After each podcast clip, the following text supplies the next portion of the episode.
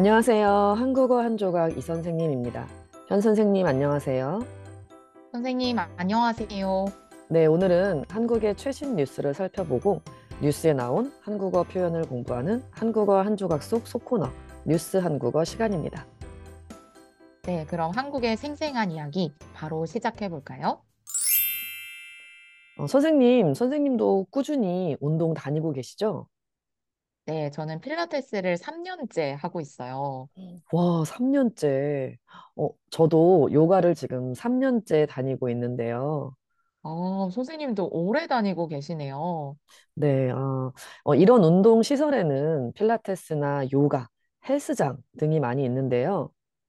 보통 저희는 회원권을 세달이나 6개월, 1년 등 이렇게 길게 끊잖아요. 네, 그런데 어떤 곳에서는 이렇게 회원권을 팔아놓고 문을 닫거나 도망가는 경우가 있어요. 네, 가끔 그런 소식을 뉴스에서 듣는데 얼마 전에 서울에서 또 이런 일이 일어났다면서요? 맞습니다. 오늘은 이런 회원권 먹튀에 대한 뉴스를 알아보겠습니다. 좋습니다. 네, 그럼 뉴스 내용을 보기 전에 주요 어휘와 표현부터 살펴보겠습니다. 오늘 어휘는 먹튀, 는 바람에, 끈타입니다. 네, 먼저 첫 번째 어휘입니다. 명사 먹튀입니다. 사실 이 단어는 먹고 튀다의 줄임말인데요. 음, 무엇을 먹고 튀었다? 튀다도 설명해 주세요. 네, 튀다는 도망간다는 뜻이에요. 먹고 돈을 안 내고 도망간다는 건데요. 그런데 식당에서 쓰는 말은 아니고요. 다른 사람한테 돈이나 이익을 받은 다음에 도망가거나 그 일에서 빠지는 것을 말해요. 자주 쓰는 말은 아니지만 이번 뉴스에서 나오기 때문에 한번 소개해 봤어요. 네, 좋습니다. 두 번째는 동사 는 바람에 라는 문법입니다.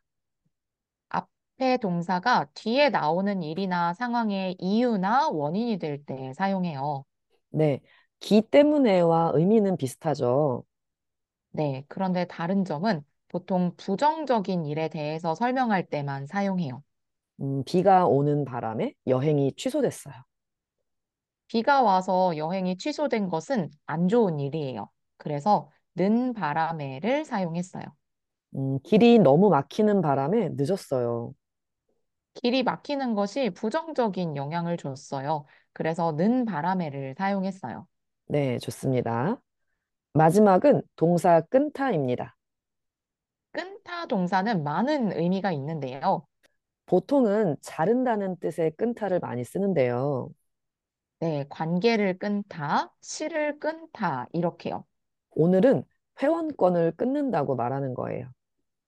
네, 돈을 내고 표를 발급받는 것을 말해요.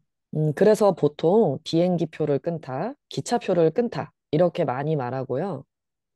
보통 저희는 운동권, 회원권, 멤버십을 살 때 1년 회원권을 끊었어요. 이렇게 많이 말해요. 네, 선생님도 그 필라테스 아까 말씀하셨는데 몇 달짜리 끊었어요? 어, 저는 보통 3개월짜리 회원권을 끊어요. 네, 좋습니다. 네, 오늘 뉴스는 지난 1월 5일 KBS에서 나온 기사입니다. 뉴스의 전체 내용과 동영상 주소는 이 팟캐스트 게시글에 같이 올려놓을 테니까 이 팟캐스트를 듣고 전체 내용을 확인해 보세요. 그럼 뉴스 앞부분을 짧게 들어보세요. 서울의 한 필라테스 업체에서 폐업 직전까지 회원을 모집하고 문을 닫는 바람에 미리 결제를 한 회원들이 큰 피해를 입었습니다. 이 회원들은 대형 업체의 체인점이라서 믿었는데 본사는 이름만 빌려준 거라는 입장을 보이고 있습니다. 이희연 기자가 취재했습니다. 이런 일들이 정말 가끔 일어나죠. 네, 잊을만 하면 이런 소식이 들리네요. 음, 헬스 클럽이나 헬스장, 요가원, 필라테스 학원 등에서는 보통 한 달 이상의 이용료를 먼저 내잖아요. 네, 회원권을 사는데요. 아까 말한 것처럼 보통은 3개월 단위로 많이 사는 것 같아요. 그런데 뭐 1년권이나 6개월권도 팔잖아요. 네, 아무래도 한 번에 많은 돈을 내면 더 많이 할인을 해줘서 그래요. 네, 제가 다니는 요가원도 3개월짜리를 샀을 때의 한 달 돈과 6개월짜리를 샀을 때한달 가격이 꽤 차이가 나요. 그래서 저도 회원권 끊을 때마다 고민하거든요. 그렇게 되죠. 그런데 어떤 업체에서는 일부러 긴 회원권을 사도록 유도하는 경우도 있어요. 네, 뭐 여러 이유가 있겠지만 가끔은 그렇게 한 다음에 도망가는 업체가 있어요. 특히 이번에 뉴스에 나온 곳은 미리 문을 닫으려고 사장님이 마음을 먹은 것 같아요. 네, 문을 닫기 직전에 회원들에게, 사람들에게 갑자기 회원권을 더 사도록 이벤트를 했어요. 맞아요. 재등록을 하면 더 할인을 해주겠다고 하면서 아직 기간이 남은 사람들도 다시 돈을 더 내도록 했어요. 그리고 갑자기 문을 닫은 거죠. 맞아요. 이번 인터뷰를 한 한 피해자는 갑자기 강사한테 수업이 취소되었다는 이야기를 들었는데요. 강사조차도 월급을 못 받았다는 거예요.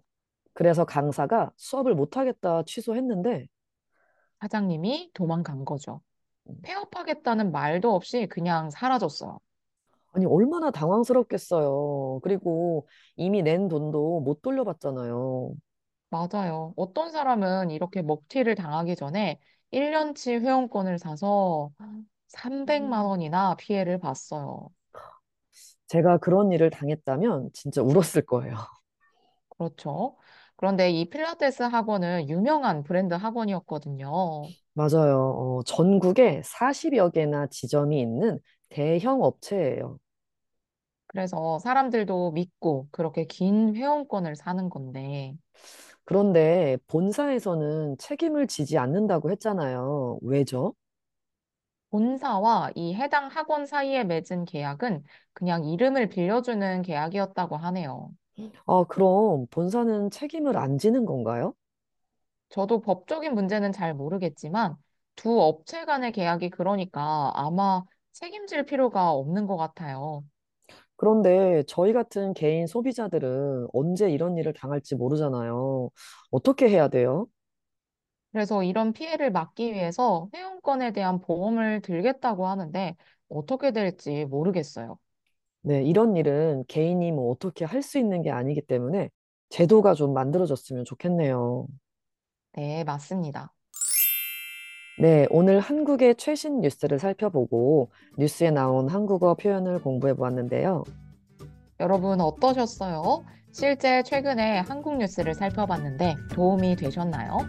이 뉴스들은 모두 팟캐스트 게시글에 인터넷 주소를 남겨놓을 테니까 확인해 보세요. 그럼 선생님 수고하셨고요. 여러분도 수고하셨습니다. 네, 선생님 감사합니다. 그럼 여러분, 다음에 더 생생한 뉴스.